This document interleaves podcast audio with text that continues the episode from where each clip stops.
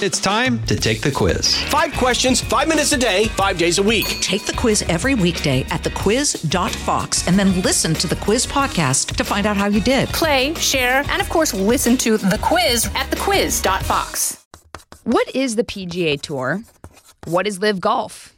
And why did the two leagues merge? We'll answer all of these questions and more on this edition of Getting Schooled. I'm Abby Hornacek.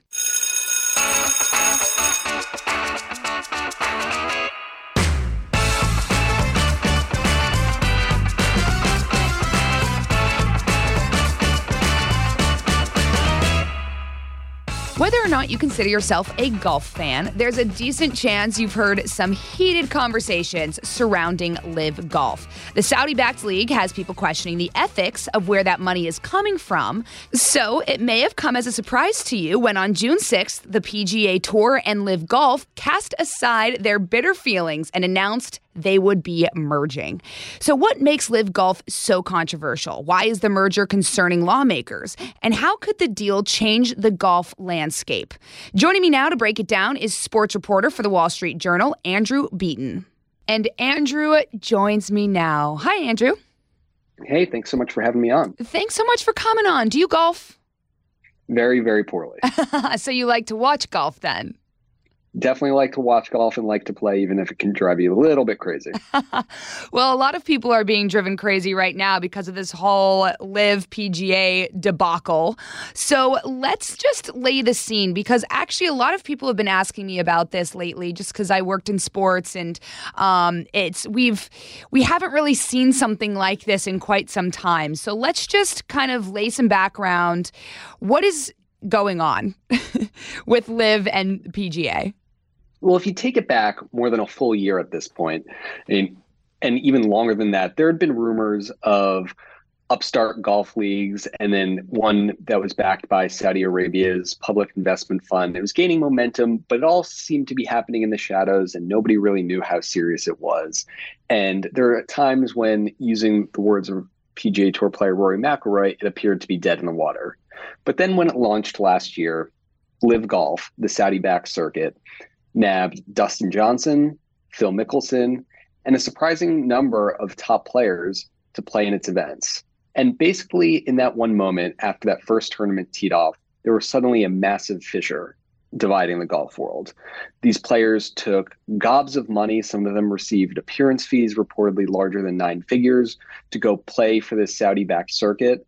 And those players were subsequently banned from the PGA Tour for violating their contracts with the PGA Tour. And there, this was all sorts of sorts of tensions that were dominating this, whether those were political ones, whether this was over human rights. And there's other people who believed in the tradition of the game mm-hmm. and the value in playing these same tournaments that Jack Nicklaus and Arnold Palmer once played in here in the US on the PGA Tour. And so there's rife tensions and people are trying to make heads and tails of it. Politicians are weighing in on one side or the other. Many people assailing this Saudi backed golf circuit as an attempt at sports washing, basically trying to use the sport of golf as an attempt to improve Saudi Arabia's image while they've been under fire for a wide range of things, such as the killing of journalist Jamal Khashoggi. And so, for the better part of the last year, these sides looked nothing like friends and looked exactly like bitter enemies. Well, it's interesting you bring that up because something that really struck me was Bryson DeChambeau. He signed a four and a half year deal worth a reported $125 million to defect to LIV in 2022. And now he is out there saying, well, we need to be on a path to forgiveness for 9 11. So it's just, it, it's mind blowing the lengths these players are saying. I mean, and it's they're making so much money but at what point do you draw the line between your morals and your values and then you know that that paycheck? But it's also i want to i want to talk about um, you, you, had mentioned something about when um, these players left and went to LIV they were then unable to go back to the pga um, in some cases. I don't know if there are any who did go back to pga i don't think so right? Yep none of them went back. Basically pga tour players have a, a contract with uh, with the tour that says basically to play in non-tour events, they need to get a waiver from the PGA Tour. Right. And so because they violated that contract by a playing in that in LIV events, they were subsequently suspended and banned, and that was really what sparked the litigation at first between the two sides, which was yet another arena where they were fighting because these two sides weren't just fighting in the court of public opinion they were fighting in the court of law. Mm-hmm. yeah and, and just to kind of uh, expand upon your point jay monahan last year basically said to the players don't go to LIV and take that money. But now here we are he's saying well people are going to call me a hypocrite but this is happening. So i think that really surprised a lot of people. And in terms of the litigation i was kind of looking at the initial agreement. It was very broad. One of the main points was that the pga And LIV would stop suing and countersuing one another. Um, and then the other big thing was that the PGA Tour would control the board of the new business. So, what else needs to happen? Because when you talk to people in the sports world, they're like, well, this could go on for quite some time. It's not technically official. Uh, the DOJ needs to still make sure there's no violation of antitrust laws, things like that. So, will you just break that down for us? Well, when these two sides agreed to this shocking agreement recently, it was stunning in a few ways because, first of all, they were bitter enemies that were seemingly out of nowhere agreeing to make a deal. But the strangest thing about this agreement that seemingly came out of nowhere, but actually came after months of secretive negotiations, was that it's only sort of a deal. it's a deal basically to try and make a deal is essentially what they agreed on. And there were some firm p- parts like no matter what, they were going to drop the litigation against each other, which was costly and damaging uh, in terms of reputation for both sides based on what it could expose. But as far as the framework of the agreement, there's some broad things like Yasir Al Rumayyan will be, who's the governor of Saudi Arabia's sovereign wealth fund. He'll be the chairman of this new endeavor. Jay Monahan will be the CEO. And as you said, the PGA Tour will pick the majority of the board seats. But other than those kind of loose details, there's so much to be settled in terms of what the money looks like, what the structure looks like. Will LIV Golf continue to exist? And so, between the questions about can they actually agree to a more concrete deal, between questions about there are congressional investigations into this, we already knew that there was a DOJ antitrust investigation into this, and then there was a merger.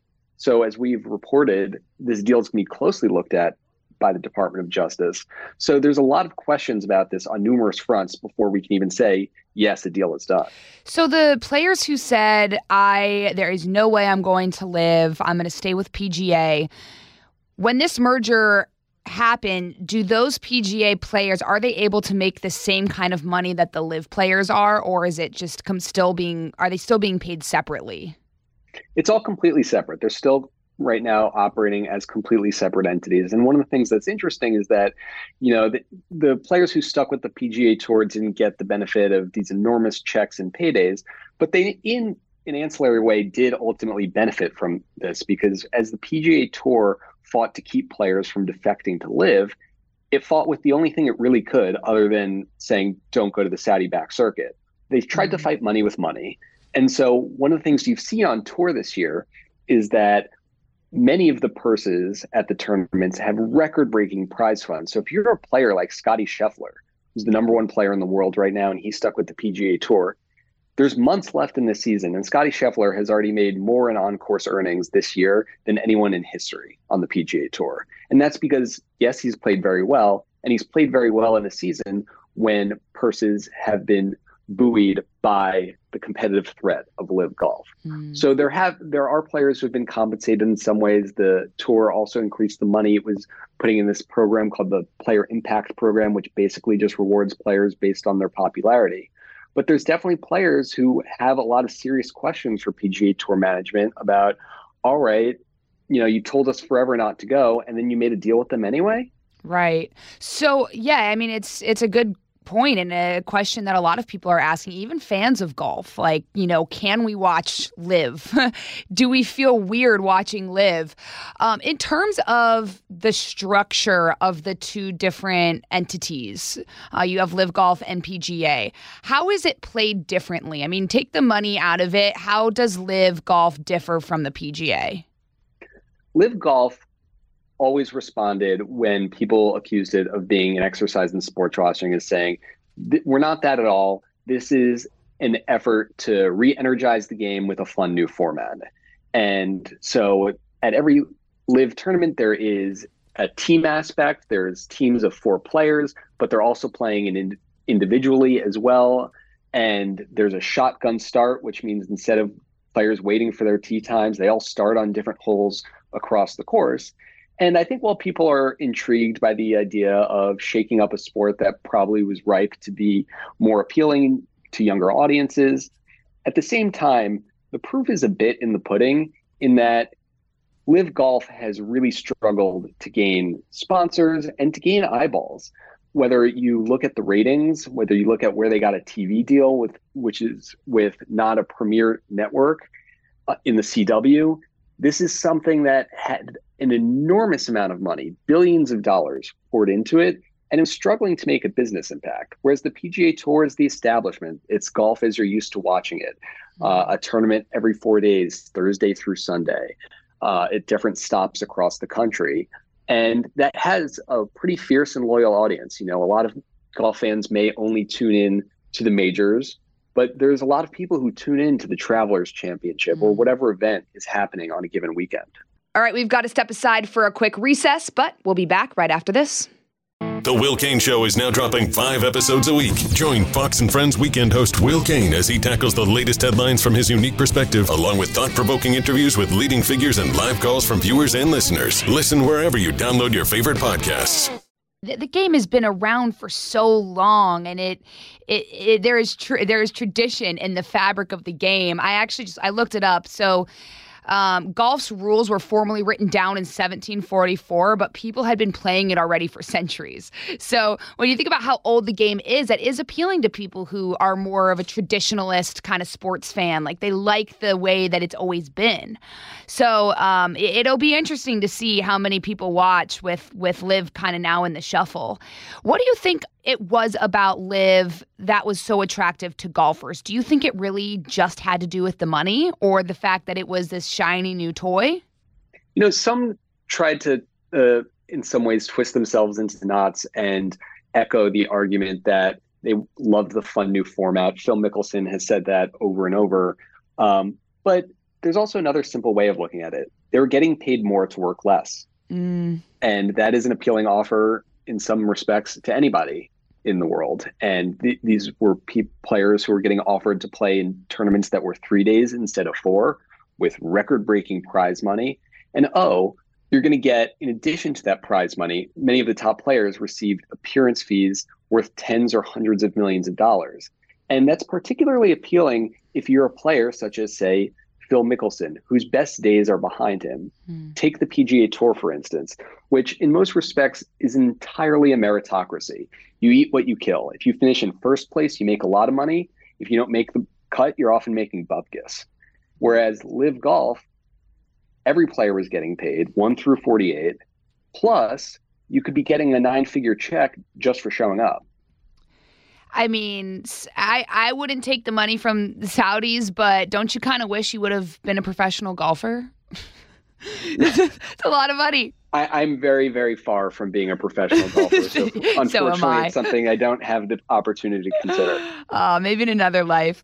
So we, we kind of talked about how Jay Monahan just, you know, a year ago ish was like, ah, don't don't go take money from LIV. But then they here we are with uh, looking at this merger. What do you think ultimately led to that?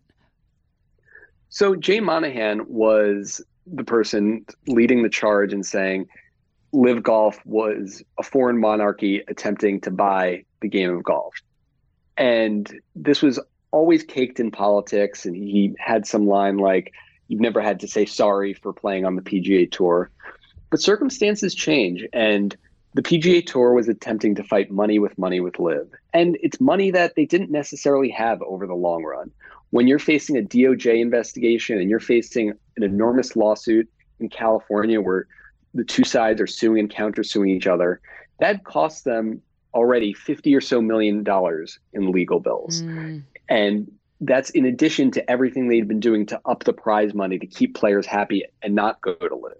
So in all, they'd already dipped into a hundred or so million dollars in reserves. And I'm not saying the PGA Tour was about to go broke, but this was something that was seemingly unsustainable over the long run. And they also knew that they're going up against a body that has as close as you can get in this world to unlimited resources. We're talking some $700 billion that Saudi Arabia's sovereign wealth fund has in it. So if you look at a world where even if LIV didn't kill the PGA Tour, but if they kept poaching off a couple top players every year, the dynamics five years from now might look very different than they are today. And so both sides had really had something to offer each other. Mm-hmm. Whereas the PGA Tour had a lot of financial incentive to end this fight. But LIV, for all the money it had poured into golf and getting top golfers like Phil Mickelson, Dustin Johnson, Brooks Koepka, Bryson DeChambeau, it was struggling mightily as a product. Scant sponsors, basically nobody watching on television. So, in some senses, both sides had what each other wanted. Right. You know, you touched on it uh, very quickly, but there has been bipartisan criticism within the Senate about the PGA's plans to merge with Saudi backed LIV. Can you just dive into some of the political concerns that have arisen following the merger? I'd say the number one political consideration that's followed the merger has to start with the DOJ antitrust investigation mm-hmm. because they're really the ones that have the most power to try and nix this if they so choose and if they deem that this is anti competitive behavior. Because if you think about it, it's a slightly fascinating thing where the PGA Tour was already being investigated for engaging in monopolistic behavior, and then it merged with its biggest rival. Hmm. That's interesting. Yeah. By the way, so, uh, real quick, what you're referring to is that there's already there was already an investigation of PGA and other institutions like Augusta. That's exactly. another so one. They were already they were already being investigated for antitrust violations before this. It was unclear if they were going to ever be charged or accused of wrongdoing, but that investigation was something that was ongoing. And then this merger happens. And if you're being investigated for anti competitive behavior, any merger like this is going to uh, be investigated. And the Justice Department has already signaled to the PGA Tour that, yes, this will be investigated. So, in terms of power to nix this, they're a huge one. But there's also congressional inquiries that are already ongoing. And the the criticisms have to do with Saudi Arabia, which American politics across the political spectrum have a complicated relationship with, and also the fact that there's this slightly strange and uncomfortable thing where the, while the PGA Tour had spent the last year demonizing LIV for its Saudi backing, it had called in politicians as its loudest backers in many respects to get them to outline the issues with Saudi Arabia and denounce LIV. So now those same politicians, they still have that same stance. They still have that, those same issues with Saudi Arabia getting involved in an American institution. Now it just so happens that the PGA Tour is on the other side of the table. Are there other institutions, other sports where Saudi Arabia has kind of their their uh, hand in the cookie jar? Oh, absolutely. This is just one of the the tentacles for where Saudi Arabia is getting increasingly evolved in sports, whether it's with uh, F1 racing mm. to the English Premier League in soccer, where they bought the Newcastle United uh, club and just had an extraordinarily successful year. And then there's soccer back home in Saudi Arabia, where suddenly they're starting to sign some of the biggest stars in soccer to completely outrageous deals. Deals like Cristiano Ronaldo. Why is that? Of all people you know, they, there's lots of talk about them wanting to open their doors to the world, tourism. Um, but there's the reality that because the country has this vast, vast fund to tap and pay for things, they can completely warp the economics of mm-hmm. these types of sports because the types of money that they can offer these players is usually blowing the, out of the water what someone else can offer. And so they because of their endless resources, they can totally upend the dynamics of these games and afford to do something that uh, you know one football club might not be able to offer a soccer player, but the nation of Saudi Arabia can offer them some completely something different. All right, we've got to step aside for a quick recess, but we'll be back right after this. If this merger does go through, um, who do you think is the biggest? I guess I should say, who are the biggest losers and who are the biggest winners? Would you say? I'd say the biggest winners in some sense have to be the players because they are the ones ultimately profiting off of this in a lot of ways. Whether the players who went to LIV, they're the ones who got these giant paychecks, and even many of the ones who stood with the PGA Tour, like I mentioned, Scottie Scheffler was boosted by the fact that he's winning with all these giant paydays. And in the future, in theory, if this goes through, who he's then playing on a tour that will be financially backed in some form by Saudi Arabia and probably promises to offer players like him greater wealth. Mm. That's obviously taking out one's feelings about Saudi Arabia side, depending on how they feel comfortable with that.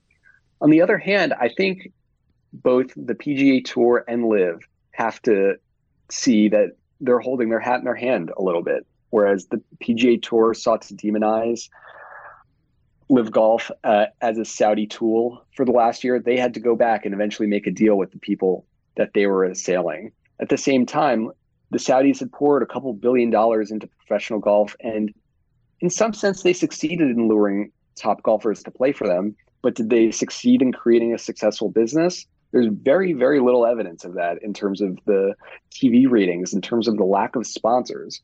So, in some sense, this golf war was hurting the PGA Tour, but it wasn't a winning war for LIV Golf either. And that's why, in some sense, again, if you take the politics out of it, it made some sense for them to pool what they had. Yeah. Um, last question I have for you if well i guess two it's a twofold question. How much longer do you think this is going to go on until we see something official? And then once it is official if that happens what can viewers expect from that merger?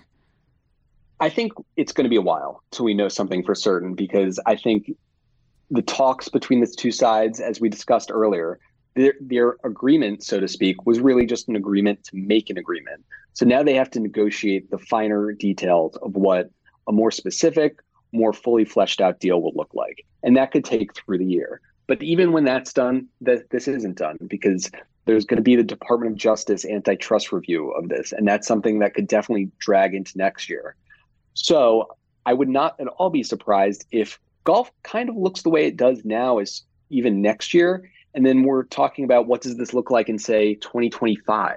Mm. That's the type of long runway we're looking at. And at that point, there's going to be big questions that anybody's speculation is really best. On the one hand, you we could be asking, will LIV golf exist at all? Will they just try and fold in some more team format golf into the PGA Tour? Or the other question is, how do the players currently on LIV who left the PGA Tour get their way back onto the tour? Which is a kind of complicated question because, you know, getting your tour card is usually an instance of meritocracy and playing your way to earn it. So are you just going to hand those tour cards back, or are you going to have to come up with some system for those players to make their way back on? And really, at the end of the day, I think what golf fans want most is to see the best golfers in the world playing against each other as often as they can. And they know that a tournament is better if, uh, whether it's on the PGA Tour or in a major, they know it's better if Scottie Scheffler gets to go up against the likes of Brooks Koepka and we get to see Dustin Johnson and Rory McIlroy together. And so while we seem to be headed on a path that makes that all feasible, the runway could be pretty, pretty long. And the exact pathways to make that happen more consistently are totally unsettled. Mm, yeah, a lot of questions to ask about this merger. And as time goes on, those answers will hopefully unfold, especially as golf fans keep asking them. So, Andrew, thank you so much. I really appreciate it. Maybe you and I can do like a wee golf tournament and just pretend like we we're good enough to be professionals. Definitely. We, we don't even have to keep score. Perfect. That's my kind of golf game. All right, Andrew, thank you so much. I appreciate it. Yeah, no, thanks for having me.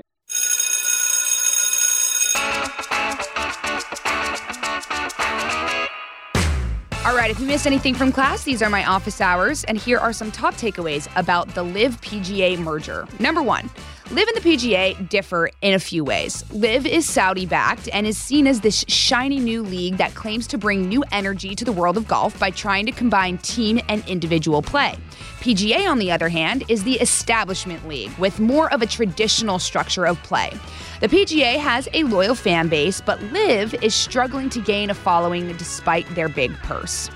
Number two, While we keep hearing about a merger, it isn't official just yet. Right now, the DOJ is investigating any antitrust violations. That's happening while the PGA and other institutions are already being investigated for monopolistic practices. Andrew and other experts predict there's a long road ahead before there's anything set in stone regarding this new potential league.